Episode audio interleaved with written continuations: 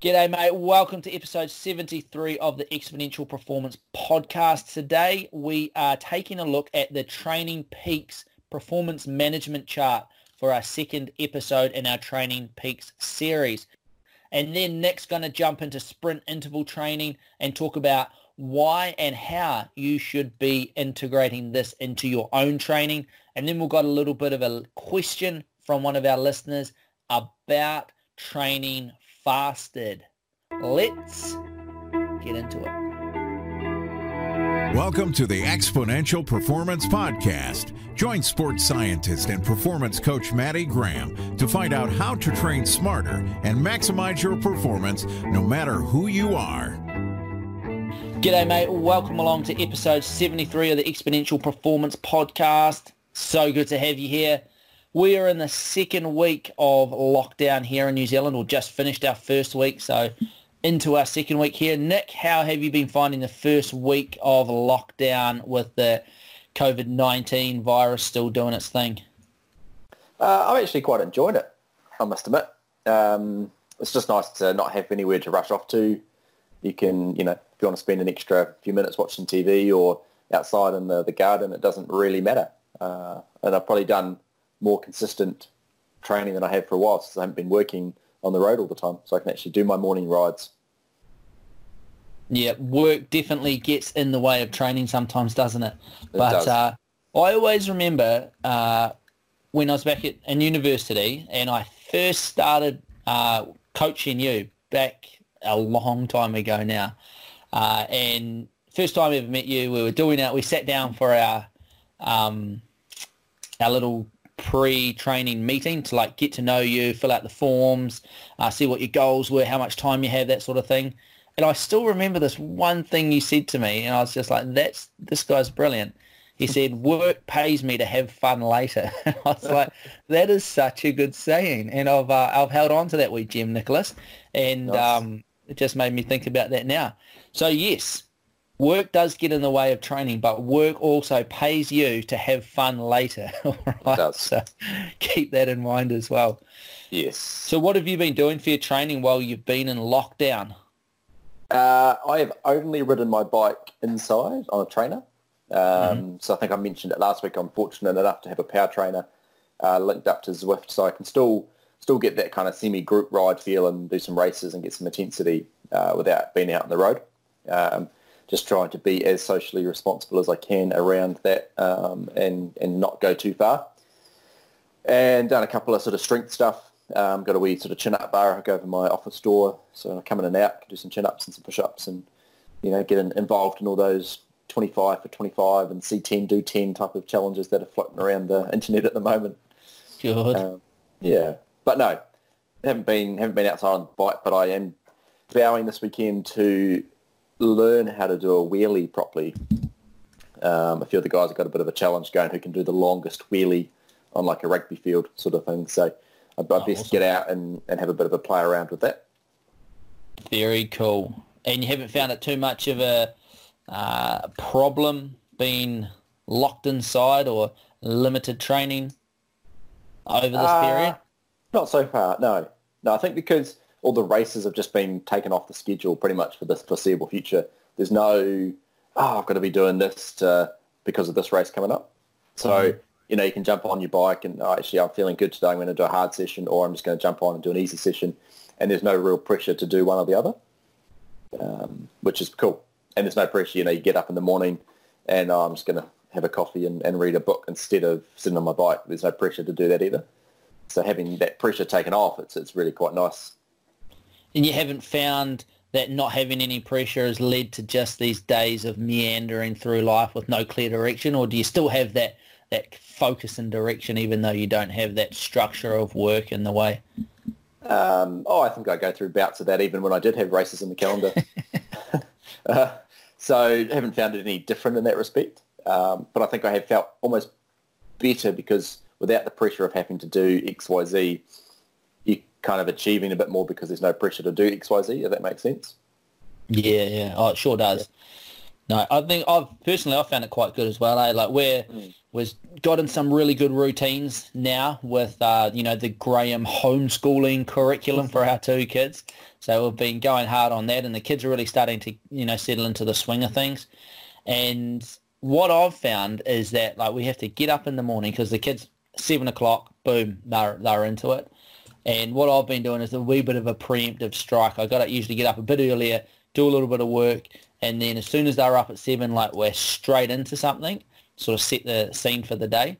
And we've been doing like, uh, they're really big into dancing. And Les Mills has just put out their sort of their workouts online. So we're either hitting one of those or hitting like a taekwondo uh, stretching session in the morning or doing something active like straight away because they jump out of the bed like they're just fizzing, ready to go. And that's been really good because when we, before that, would sort of slowly get into the day, and they'd just be going off their off their nuts straight away. So, and then it becomes light, right, at about eight o'clock now, sort of you know nicely light outside. So then we chuck the rollerblades on, or jump on the scooters or on the bikes and go do some laps around the neighbourhood, and then try and settle into something. and so uh, for my training, I've just been mainly running and then doing some strength work uh, around home as well with limited gear like a pull-up bar like you you've said and uh, some kettlebells as well. Um, so yeah so far so good. Nice. Sounds a bit like a, a graham boot camp with the kids oh mate they, they put me under the pump every day just like in boot camp i tell you what. I tell you what. Good. All right. What we're going to jump in today is the second in our Training Peak series. We started this series back in episode 71, and I just wanted to carry on with that uh, now because we did miss it in episode 72. But what we're going to be talking about today is the performance management chart. The performance management chart is kind of hard to describe in words. So if you're wanting to see a graphical representation of this, head over to the YouTube channel and what I'll do is I'll put up a diagram of the performance management chart over there so you can actually see things as I'm talking about them. Um, that might be a bit easier uh, as we go. But the performance management chart is essentially a tool on Training Peaks that takes all of those numbers, all of that data that you collect on your heart rate monitor or your power meter and sort of does a little bit of behind the scenes magic to make that data useful in terms of quantifying training load for one, and then you can use it as also for planning and predicting training load in the future. So why is this important? Well, as we talked about in the first part of the series, there's a lot of people, the extent of their training device, this, you know, multiple hundred dollar device that they have, is they push start, they go out, do their session, they come home, they push stop, and then they upload it to Strava and see how many KOMs they got or personal bests. That's the sort of extent that all of that data goes to uh, informing their training. But what the performance management chart does is it takes all of those and, and uses it essentially. So what it does is it gives us some different values, different values. The first value that it gives us is what's called a training stress score. And this is the little red dots on the performance management chart. And the training stress score is essentially how hard the session was, how much training stress it put on the body. And it does this by calculating uh, a little calculation that it does between how long the session was, so the duration, and how hard the session was in terms of intensity based on either heart rate or power or if you've got your pace zones set up and you're running, it does it also on running pace. So all of these little dots uh, are little red dots that you see on the performance management chart are essentially how hard that training session was. So a really long session is going to have a higher value than a shorter session. Uh, alternatively, a harder session is going to have a higher value than an easier session and then any combination of long and hard are going to have varying degrees of uh, hardness or training stress. So what your performance management chart then does is it takes all of those training stress scores uh, over the past week, past seven days, and it gives you what's called the acute training load. The acute training load. And this can also be thought of as fatigue. So the more you train, this is the pink line if you're looking at the graph, the more you train, the higher your fatigue goes, which makes sense. The more work you do, the more fatigued you become over time. Now, the all of the little red dots sort of don't necessarily just get added up for this um, acute training load. It becomes what's called a weighted average of the last seven days, meaning that the training that you've done over the, the last few days have more an effect on that acute training load than the ones that you did, you know, six days ago, which makes sense, right? The training that you did three days ago or yesterday makes you more tired than the training that you did five days ago. So the pink line there is your fatigue. As you train more, in terms of more little red dots, the higher this acute training load is going to go. Now, in terms of the blue line that you can see on the Training Peaks performance management chart, this here is called our tr- chronic training load, our chronic training load, meaning training load over an extended period of time. Now, it can also be thought of as fitness. And essentially what this is, is it's an exponentially weighted average of the last 42 days of training. All right, so the last 42 days of training. And again, the training that you've done uh, closer to the time that you've done it is going to have more of an effect on this.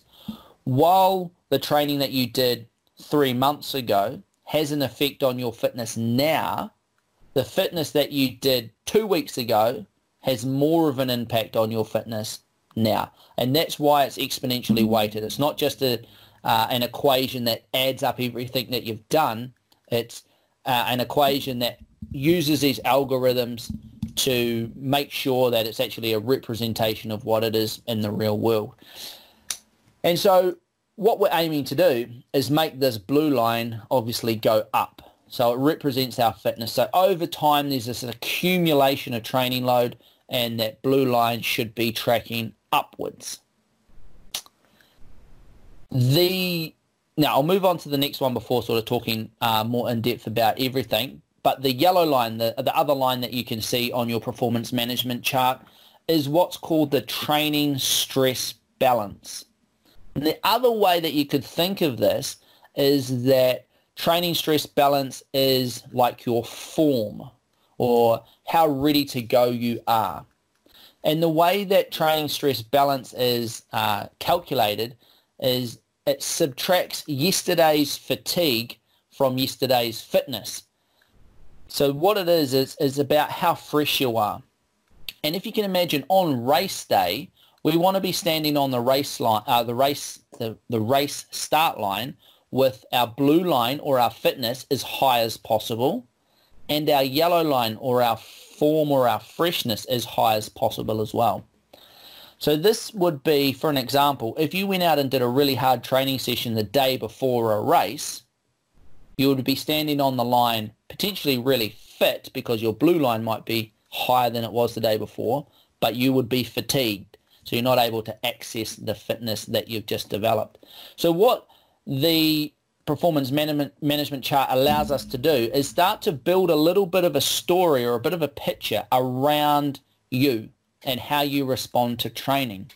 Now, the numbers that are on the performance management chart are, are arbitrary numbers and there's not a certain number that somebody needs to get to to have a certain performance, but it becomes more about tracking it for you.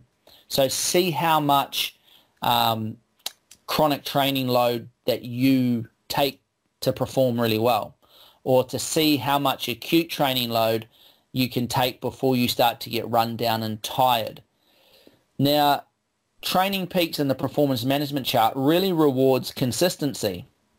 And not just because that's decided what they're going to reward, but training rewards consistency. The more consistent you are with your training, the more steady your fitness will go up.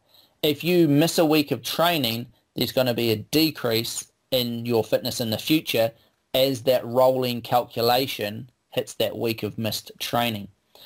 And again, if you just go out and do a massive training session and then not much else, and then another massive training session and not much else, again, as those rolling averages come around and pick those up, you're going to go up and then it's going to drop away and you're going to go up again and you're going to, it's going to drop away. So consistent consistency, as we talked about in the last episode of the podcast, is really crucial. Uh, and the training, uh, the performance management chart is another place where that really comes in. We're going to wrap it up there and I'll just as an introduction to the performance management chart so you can hopefully get head around it. And in the next episode, what I want to talk about is starting to think about using your performance management chart a little bit more wisely, a little smarter to not only predict the, the training that you're going to do, but to get you into the position you want to be on race day to maximize that form and maximize that freshness. But for now, as a bit of an introduction, we'll leave it there. Nick, do you have anything to add about the performance management chart as a general overview? Um, only thing would be around, like you said, being cautious of getting bogged down in what the actual number is and thinking, oh, you know, okay, John down the road, his fitness is at 80, mine's only at 50. I must be well below him in terms of actually being fit. Um, but it's all relative to yourself. Uh, and especially if you don't have a, a, long sort of back history of training data in training peaks, then, you know, you can make it look like your fitness line is growing quite quickly if you don't have a lot of data pre-dumping a whole bunch of data in. And coincidentally, you can also make it look like it's dropping away if you come off a big block um, and then you're just doing some, some weekly maintenance sort of stuff. So really, like I said, knowing what it is you're looking at and why you're looking at it before you start sort of looking at it on a daily basis. Yeah, that's a really good point. And a lot of the time around this time of year, especially if athletes have had big races, uh, let's say in January or February, then they go through um, a recovery block or an off season after that for you know a week or two weeks. Then what they'll do is they'll get back into training, but their fitness will keep going down because the calculations are still involving that you know that off season that you had, and it's really important to have those undulations in our training because we can't stay at peak fitness all of the time. And a lot of people do get a bit worried about that, and potentially that's something we'll dig into uh, in our next episode when we talk about using that performance management chart.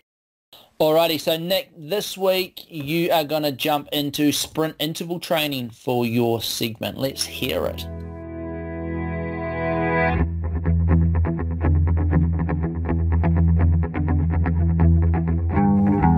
Cool. So the two questions that when you start talking around sprints or power intervals uh, that you get back from people is, you know, why would a marathon runner need to train with using 100 meter sprints? Or why would like an Ironman athlete go and do 10 second max efforts on their bike or 25 max, uh, 25 meter max efforts in the pool? And when people are talking around power and so forth, often they, they get caught up in thinking around cycling, especially with FTPs or functional threshold power tests, because that's what everyone likes to talk about is, oh, what's your FTP and, you know, your, what's your heart rate and what's your max power and rah rah. Um, but from a cycling point of view, FTP is, is the measure that we can get. But when we look at, say, in the pool for, for swimming, you know, how much power can you apply through your, your freestyle stroke? or when you're in the kayak, how much power can you get through the pull stroke of your paddle? Um, and also at running, um, you know, power and, and these speed uh, components can actually really help propel you further and faster for a longer period of time. So your overall race time comes down. So there's a lot of areas that we can utilize power and, um, and these sort of sprint intervals with endurance training. Um, but I thought I'd just start by breaking it down as in what actually is power um, in this sort of topic. So power is essentially the, the rate of energy transferred in a given period of time. And if we look at the, the formulation for power, it's force times velocity equals power. So therefore, if we want to increase power, we can either increase the force we apply or we can increase the speed at which we apply it, or we can increase both together. So it's easier to probably think about it on a bike because we can all conceptualize that a wee bit better. If you're sitting on a flat road, you're pushing 100 watts. Cadence is about 80. If you want to increase your watt, wattage to 150, you can either change the gears, so you've got a greater resistance, therefore a greater force to apply to the bike to push, or you can increase the cadence up to 90, 100, or you can do both in a, uh, some sort of combination to get up there. Uh, same too when you know you're swimming or kayaking, you can apply more force to your pull stroke, and you can increase your stroke rate, um, and both of them are going to have a, an effect on your overall power number. When we look at running, though, we're sort of concerned around the resistance that's needed to overcome the the forces that are applied to us as we're moving forward. So we've got the ground force that we're pushing off, we've got some air resistance, and we've also got the slope of whether, whether we're running on a flat surface or a hill. So the force there is, is around how much it takes to push forward. Um, and we can also obviously increase our stroke, uh, stride rate, which is going to increase the speed, which is going to have an impact on our power as well. So because we know what power is and how the two components make up to, to give us power, we can manipulate each one of those two within our training to increase our power and to work on the, the power component of our um, sport. So there are many ways, especially on the bike. Um, you know, you can jump on a hill and put your uh, your gears up into a big big chain ring and push hard. You can run up a hill. You can put pads on your hands inside the uh, the pool um, and Maddie might have some better ideas around the kayaking side of things. It's not something I've delved into before, but I'm sure you can apply some resistance to your kayak stroke um, to help with increasing the, the resistance component. Yep, yeah. So we use uh, bungees around boats, uh, around hulls. Uh, also, you can put tennis balls on those bungees to make more resistance. You can use bigger paddle blades. You can use longer paddle shafts. All of those things uh, add add resistance. So you've got to put more power into you know more force into each stroke to to go. Yeah, cool. And so all of those sort of combinations of things are looking at increasing the resistance or the force component to that equation. But coincidentally, we can jump on our bike and we can do high cadence work. Um, we can do high cadence work while we're running um, and swimming and kayaking as well. So we're increasing the speed of our movement. Uh, but both of those, I guess, approaches by themselves are just focusing on one part of that equation. And focusing on one part of that equation is not a bad thing. We know we need to increase our cadence from time to time when we're kayaking or swimming. Um, and we need to increase the force applied on the bike, say when we're going up a hill. But to really get the sort of best bang for our buck in terms of maximising our power, uh, we want to manipulate both of those two components together. And that's kind of where we come down to when we're looking at sort of sprint training. So a sprint interval is essentially in that kind of two second to 30 second effort and it's sort of maximally applied um, with a decent recovery interval, sort of in that, you know, three to five minute realm. So you're really fully recovering and then going again maximally.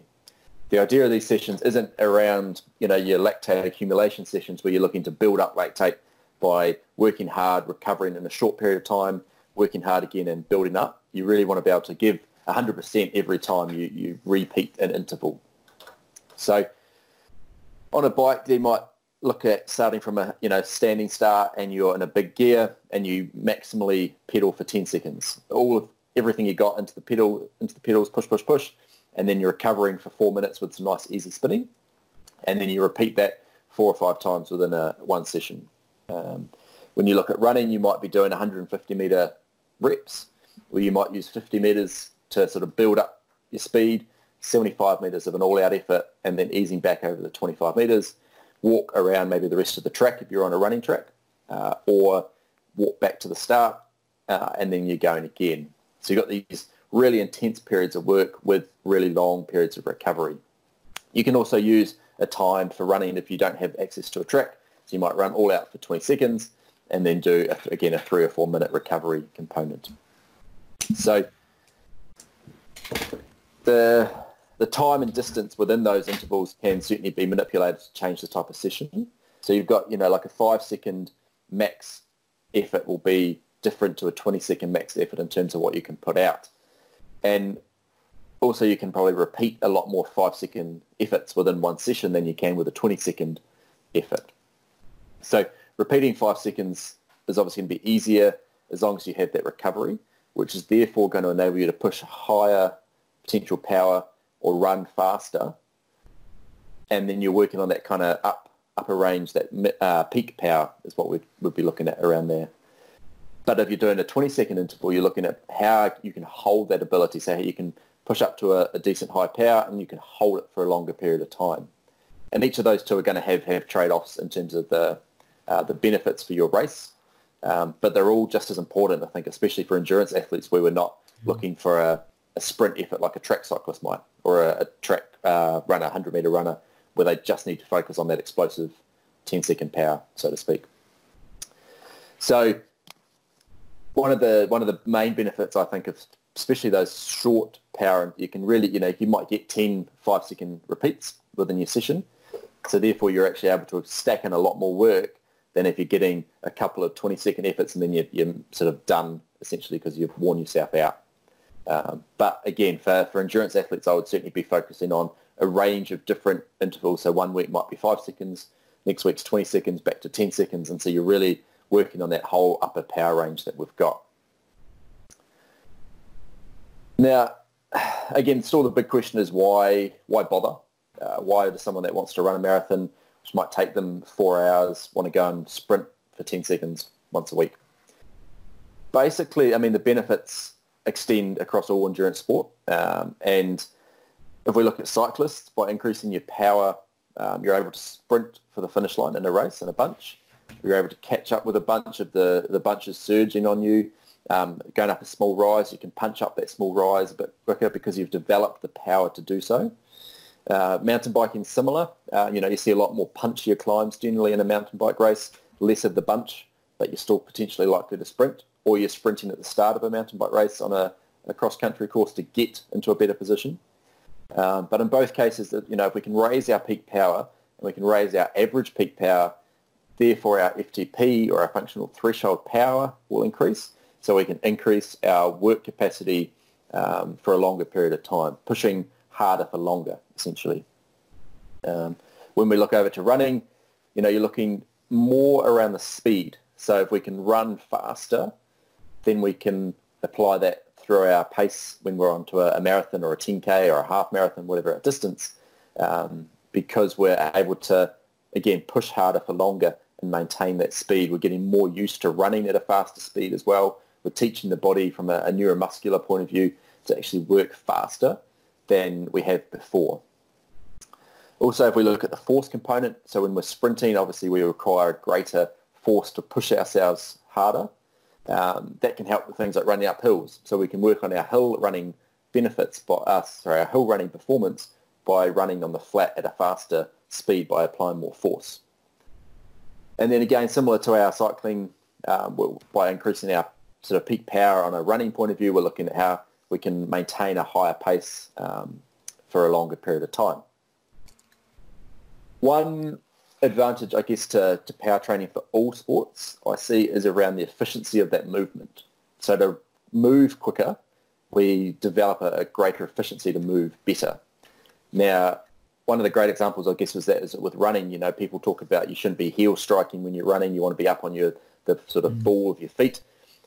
When we sprint, it's really hard to sprint by landing on your heel. Um, and I'd encourage you to have a wee try of it if you want to, to see how awkward it is. Generally, when we sprint, we're up on our the forefront, uh, the ball of our feet, and so we're more efficient at running. And then ideally, we can transfer that back to our longer distance running when we're uh, running a bit slower because we're more used to running in that pattern. Another benefit too is around muscle fiber recruitment. So to apply this maximal power, we need to recruit more muscle fibers. And so by doing that, we essentially reduce the percentage of our muscle fibers that we're using at a lower intensity. So if we're maximally recruiting peak power 100%, and therefore the body's adding in more muscle fibers each time we stress our system maximally, that 100% starts to grow. So we've got 20 muscle fibers to start with, or muscle motor units. We've now got 50. And so then when we're doing that at a lower intensity, steady state aerobic work, we're using a lower percentage. So we've got more in reserve essentially to go up and apply that power going up a hill, sprinting to catch someone and so forth. Um, and just to kind of finish off in terms of this side of training, a couple of safety points. Um, sprint training places a, a, great stress on the body. You know, the, the TSS that Maddie was talking about before from sprint training is quite high. Um, and then therefore you need to make sure your a your technique is quite good before we start. In some cases, you don't want to be a beginner runner going out and trying to sprint. You're more likely to injure yourself. Um, but also you don't want to go into them cold. So you want to have a really decent warm up. You know, your whole session might be an hour. Uh, 20 minutes of that might be on the sprint component, and then 20 minutes of that is actually warming up, mobilizing yourself, um, doing some low intense, uh, some low grade. So the sprints maybe a 10 second acceleration before you actually get into the, the 20 second max efforts. So you're fully warmed up before you get there. Uh, and also just making sure that all your equipment, especially when you're in the bike, um, is actually up to up to scratch. You know, you don't want to have loose cleats or really loose pedal. Uh, you know, your pedals want to make sure they're nice and tight. Your cleats are nice and tight on your shoe. Your chain's not worn out because it is quite a common thing to see people breaking equipment when they're applying maximal power. Um, and I'm sure Maddie's seen some of that in the, the, his track cycling days. Mate, if you're not breaking gear, you're not bloody going hard enough, are you? this is true. This is true. no. no, some great points there, Nick. And something that we'll talk about uh, in our next episode regarding the performance management chart, because you said training, you know, training stress is really high with uh, these intervals. And it, mm. and it is. It's really, really high. But interestingly, that your TSS, unless you're doing it on a bike with a power meter, often doesn't represent it very well. Because if you're using heart rate, because the interval bursts are so short, your heart rate actually never gets up that high because it's such a short time you don't respond to it. So you could go out and do one of these sessions and get your TSSs quite low uh, if you're using heart rate to monitor your training. And then you're like, well, that wasn't actually that hard. But it neuromuscularly, it's really hard. And one of the things we'll talk about uh, next week in the, some of the shortfalls around the performance management chart is that it doesn't uh, measure neuromuscular stress pretty, you know, very well at all. Because sprint interval training is just that. It's a neuromuscular uh, stimulus that we're putting on the body. And I'll, I'll put money on it, good money in, in that fact, and that you endurance endurance athletes will go out there if they haven't done this type of training before and they'll think, well, this feels easy. Let's ramp it up a little bit shorten the rests up because what endurance athletes like to feel or are used to feeling when they're working hard is that huffing and puffing and sweating, uh, that metabolic type activity that gives those uh, those training indications. But if you're doing a sprint interval session properly, you shouldn't be feeling like that.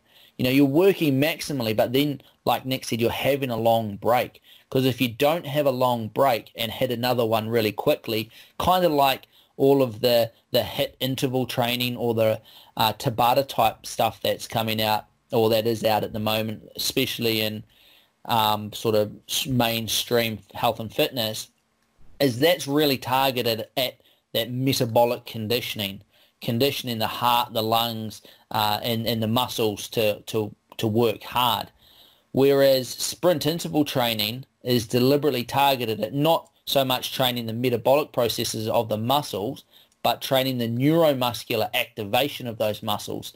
And if you think back to our energy systems chat, it's all about that that uh, ATP PCR energy system about short-term energy production. And when you do that, you don't puff because it's not for very long. So if you're puffing and you're and you're completely uh, smashing yourself, you're probably doing it wrong.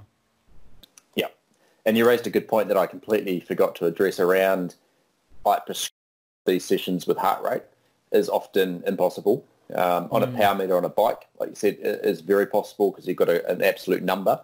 Uh, but if you're doing a 10 second or a 5 second power interval running, biking, kayaking, swimming, your heart rate's not going to rise into that zone 5 region, which is where we'd normally talk about, okay, that, you know, zone 5 plus is in our power and aerobic levels, um, but you won't see it on a heart rate mm. uh, monitor. So you really have to uh, make sure you're applying yourself fully, and it's a really good kind of use of the almost those RPE scales, the rating of perceived exertion. Okay, I'm working at a 10. I'm, I'm maxing myself out here um, in each different sort of uh, in sprint interval. Yeah, and, and even if you're on a bike with a power meter, because the interval's so short, you're like, you don't go off the line thinking, right, I'm going to get to this number, or I'm just about there, or I'm just about there, I'll work a little bit harder. All you're doing is just going as hard as you can. And then afterwards you see, oh, that I got to that number because it's yeah. almost impossible to sort of look down, focus on a number and, and wind it up, so to speak. So if you're doing them properly, you're just going as hard as you can, aren't you?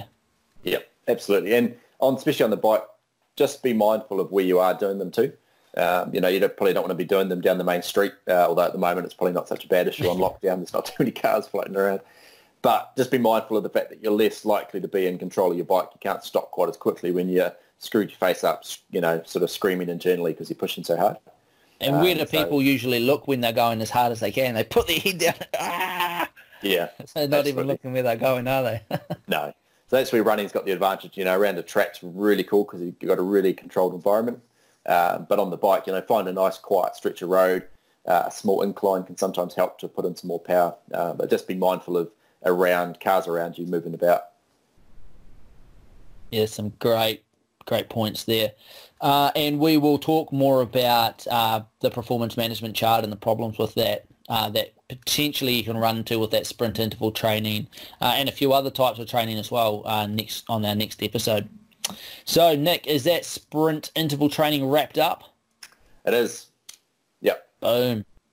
If you've got any questions about that, uh, feel free to contact us and we can dig into a little bit deeper. Um, nicely overview there. No doubt there'll be more questions about specifics. There usually is. So I've got a question here from um, a listener.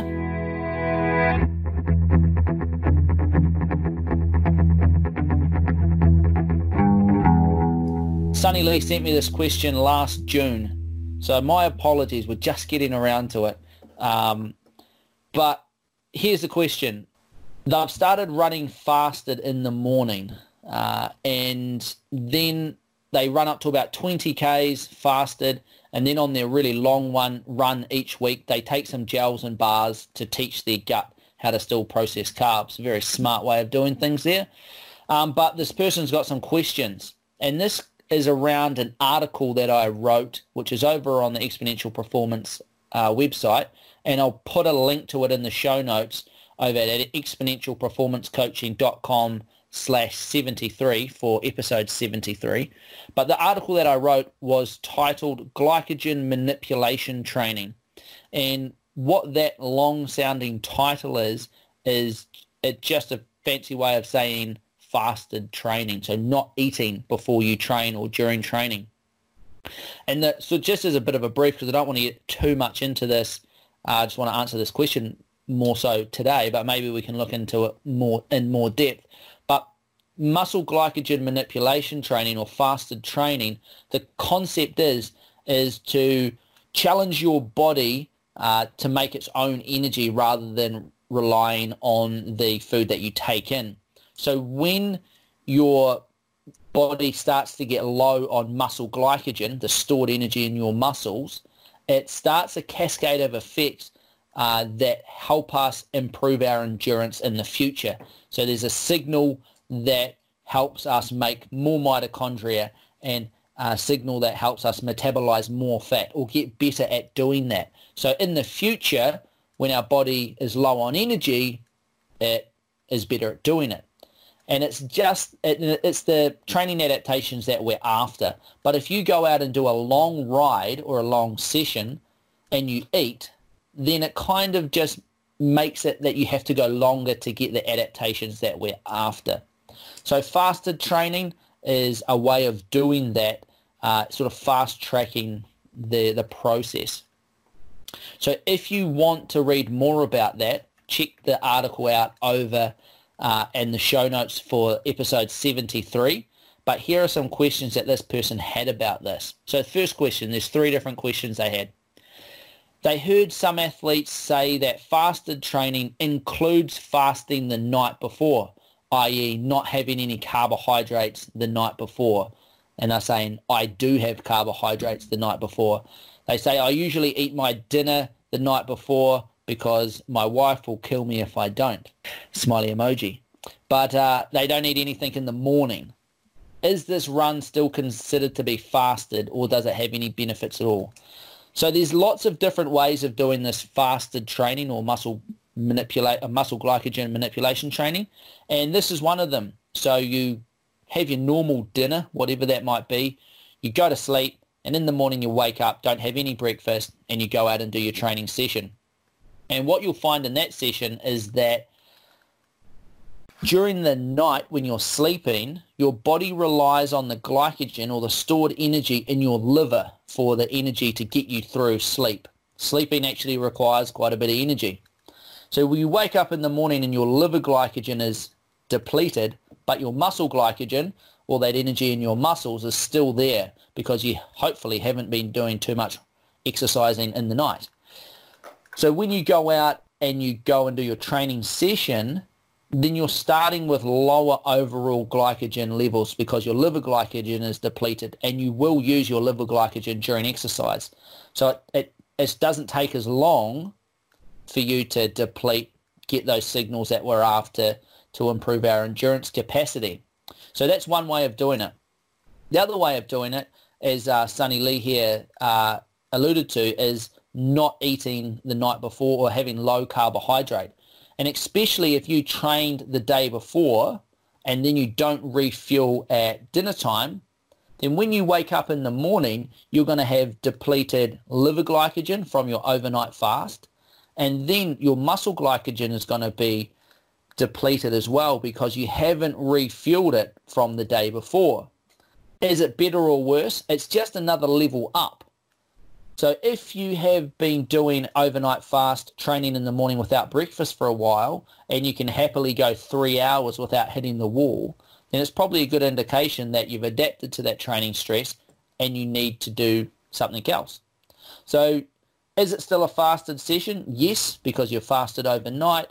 Uh, is have, not having dinner or having a low carbohydrate dinner another way of doing it? Absolutely is as well, just different not better or worse. There are other ways of doing um, fasted type training as well or glycogen manipulation training where you try train twice a day.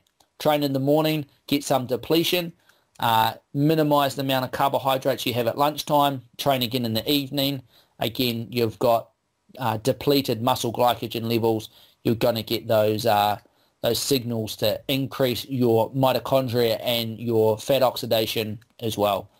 I'm I'm feeling that that we're probably going to need a, a big episode on this because um, I'm glossing over a lot of things and I can hear people thinking, oh, what about this? What about that? But let's push on. Question number two, because this is from June last year, so I think I owe Sunny, Sunny Lee a uh, answer. So question number two, they they also run faster during their interval training sessions. Uh, and they've had no issue so far. And in that article that I wrote, uh, it says that you recommend not, uh, you recommend to eat on interval days. They said they've had no issues. They still hit their paces.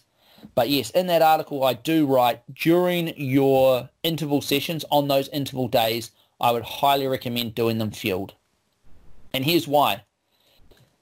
During our interval sessions, the most important thing that we're looking for is to hit certain training intensities to get the training outcome that we're after. Now, you say that you've had no issues so far, that you still hit your paces. What I'd recommend is you still fuel because what is likely going to be happening is you're potentially, uh, your capacity will be limited. Sure, you could get three or four intervals out at the correct intensity, and then you start to get tired and you shut the session down thinking that was a good session. But could you have done three more at the correct intensity as well before you did start to shut them down? So I always recommend do interval sessions fueled because we're not looking at improving our mitochondria uh, density through our endurance sort of pathway or our fat oxidation capacity through our interval training. What we're trying to do is stimulate VO2 max, uh, anaerobic threshold, or neuromuscular capabilities through that sprint interval training that Nick has just talked about. So I'd always say be fueled for interval sessions, so that you can hit the correct intensities and get that capacity that you're after. You might be cutting yourself short there. Question number three. Some athletes run a marathon totally without fuel except water. What are my thoughts on that? I say I ask because I seem, I always seem to have stomach issues, bloating, for example, during marathon races where they eat gels and bars. However, strangely, during training, even up to 40 kilometres and shorter races with the same fuel, they never experience these issues of bloating. But during the marathon race day, every time they do one, they get that bloating and that stomach issues. I wonder why and still have no answers. They've got another marathon coming up next week and they said, I shall see. So I hope that marathon went well last year. Um, Sunny Lee, apologies for not getting back to you sooner. So, yes, some people do some elite marathoners take minimal fuel. However, I would, and, and some marathon marathoners that aren't elite also don't take any fuel either, and that's probably why they run so slowly. But here is something to think about. When they were doing the two-hour marathon uh, attempt with Kipchoge, one of the big things that they were working on was the fuel for it. They put a heap of work into what these guys were going to drink uh, and consume in terms of fuel. It was in a drink form to make sure that they had the energy to last last the marathon. I would say for uh, a, a good marathon performance, for your peak, your personal best, you would want some sort of fuel on board. We know we've got about 90 minutes of stored energy in our muscles and our liver and we can push that out maybe to around about uh, two hours, depending on who you are and depending on how hard you're exercising. But everyone's going to need something for a marathon performance. And even if you get through the marathon without eating and you think, you know, I didn't need anything, told you so, you probably could have gone faster if you had something on board. Okay, it's just, just it's just physiology at the end of the day. But a lot of people are very hesitant, as you say, during a marathon or any endurance event really, because of stomach issues. Are very hesitant to take on fuel because they don't want to get stomach issues. And a big part of this is actually people's strategies to how they eat during a marathon. Many people will start out with this thought in the back of their minds thinking, I'm going to get a stomach issue today. I just know it. I always get it when I eat something or consume, drink, however you're taking in your fuel. I'm going to hold off as long as I can. So what they do is they get through the first half of the race feeling good because they haven't had anything. Remember, we've got about 90 minutes of muscle glycogen on board. They start to get tired as they get through that first half of the marathon. And then they think, oh, okay, maybe I better have something because I'm really slowing down now. And they have something and boom, that's when they get the stomach issues. Now, another thing to think about is that when you're exercising, your body will send blood to where it where your body needs it. So your muscles obviously are where it needs it during a marathon. The harder you run, the more blood has to go to your muscles.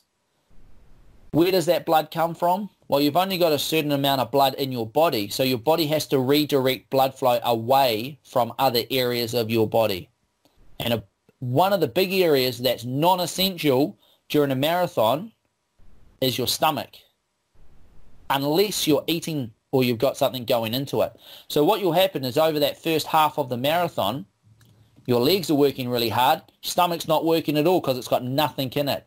So your body thinks, right, I've got some extra blood in my stomach, in my digestive tract, in my intestines. Let's send it to the legs because they really need it right now. And so you can imagine your stomach just becomes more and more inactive because it's got no blood flow at all or minimal blood flow. And then you get to around about the 25k, 30k mark and you're like, right, I need something because my energy's shot. I'm going to dump back this gel. I'm going to grab a Coke from the aid station as well because I'm really shattered. And you've just chucked all of this stuff in your stomach and into your digestive tract that's not ready for it.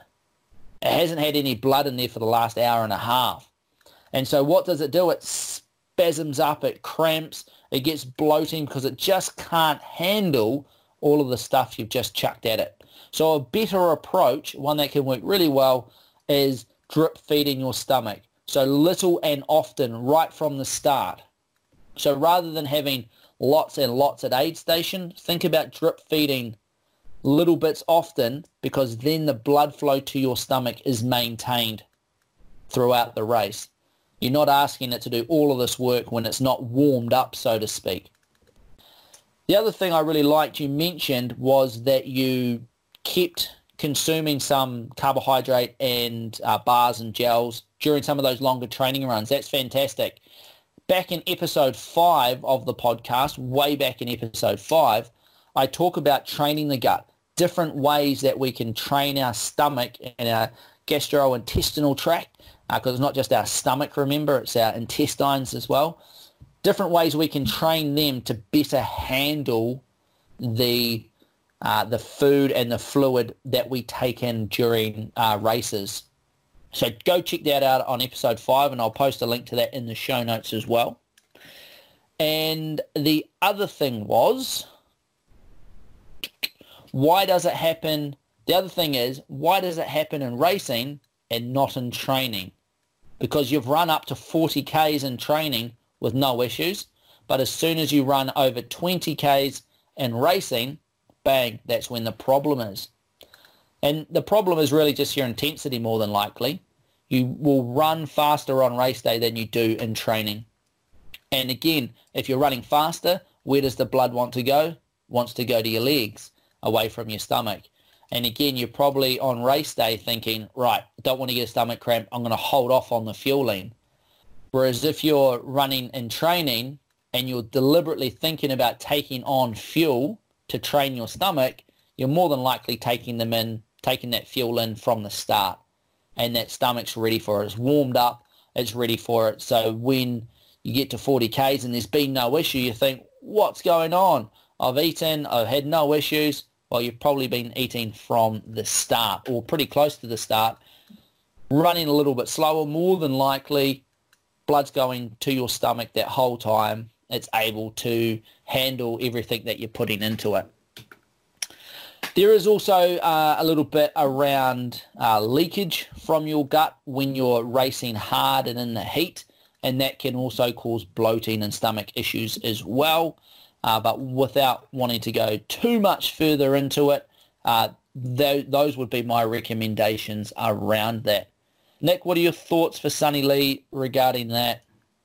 A lot, uh, a, a, lot. Sorry, I bombarded you with a lot. Take you your did. time.